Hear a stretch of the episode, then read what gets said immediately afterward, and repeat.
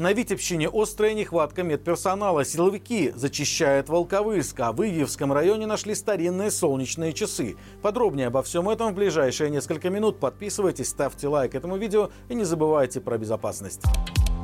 Почти полсотни звонков с жалобами на медобслуживание поступили на горячую линию в Комитет госконтроля Витебщины. Больше всего недовольство высказывали жители Витебска, а также Поставского и Сенинского районов. Всего за время горячей линии обратились представители 12 районов области, и все обращения касались качества услуг и их неоказания из-за отсутствия специалистов или оборудования. Например, была озвучена проблема большой очередности на эндопротезирование суставов, нехватки физиопроцедур в сельской местности и плохой связи с работниками фельдшерско-акушерских пунктов.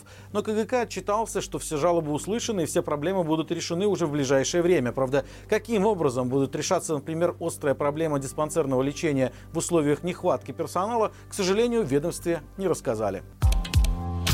В Волковыском районе продолжается хапунг. Четырем задержанным, о которых стало известно в середине недели, добавились еще столько же жителей региона. В покаянных видео людей заставили признаться в распространении экстремистских материалов, а также в регистрации в чат-боте Пирамога. Как пишет правозащитный центр «Весна», среди задержанных оказались сотрудники Беллакта, а также заместитель главного врача санатория Пролеска. По информации правозащитников, активность силовиков в Волковыском районе связана с инцидентом, который на днях произошел в районном центре. На одном из вызовов по бытовому конфликту, не связанном с политикой, был избит сотрудник милиции. После этого в город отправили силовиков из Минска и Гродно, которые начали зачистку.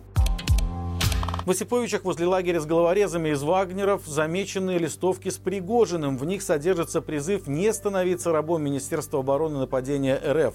Кому принадлежит идея развесить плакаты, пока неизвестно. Ранее украинская разведка сообщала, что вагнеровцев из Беларуси снова перекидывают под Бахмут. Связано это с тем, что лагерь на территории нашей страны расформировывают. Не исключено, что часть наемников могут переселить в казармы на территории бывшего военного городка в деревне Цель, а также на полигон Осиповичский. Однако, если раньше раньше численность головорезов в Беларуси оценивали примерно в 8 тысяч человек, то сейчас не более чем в тысячу. В Украине вагнеровцам поставили задачу восстановить утраченные позиции в Донецкой и Луганской областях, так как Россия не отказалась от своих намерений полностью оккупировать Луганскую и Донецкую область.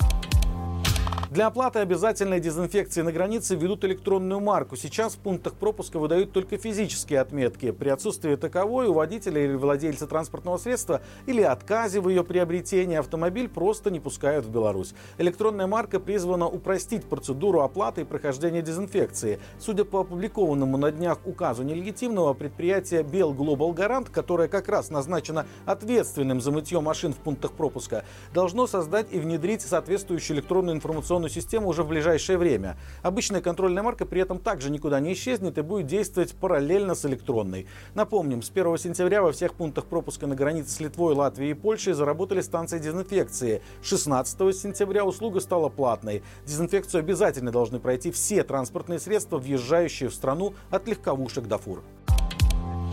Сотрудники Гродненского зоопарка бьют тревогу из-за красноухих черепах, которых подбрасывают горожане. Заводя такого питомца, многие даже не пытаются узнавать хоть что-то об этом виде в итоге не справляются с их содержанием. Во-первых, красноухие черепахи растут достаточно большими. Во-вторых, они хищники. В-третьих, им нужен большой аквариум со специальными фильтрами и грелками. А когда животное перестает есть, заболевает, то зачастую его выпускают на улицу, либо приносят под ворота зоопарка, где их уже насобиралось целых 25 особей. К слову, выпущенные на волю присмыкающиеся могут обернуться большой проблемой для белорусской природы. Это инвазивный для нашей страны вид, который с легкостью может нарушить природную экосистему и стать угрозой для существующих белорусских видов.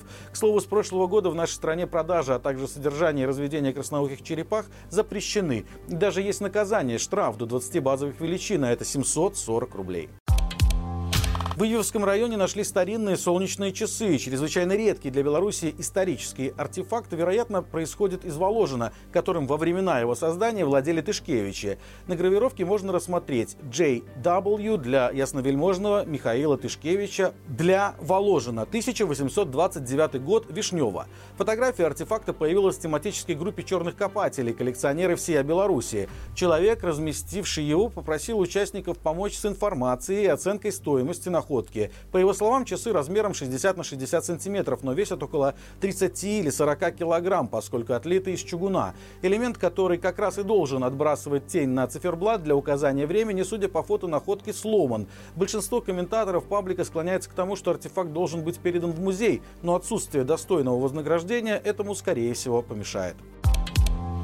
Друзья, по будням на нашем канале выходит рубрика «Горячие комментарии». В новом выпуске обсудили обязательную отработку даже для студентов платной формы обучения. Как это повлияет на студенчество и чего хочет добиться государство? Смотрите по ссылке в описании под этим видео. Но не забывайте про лайки, комментарии и подписку. Любая ваша активность помогает нашим роликам набирать большее число зрителей. До встречи завтра и живи Беларусь!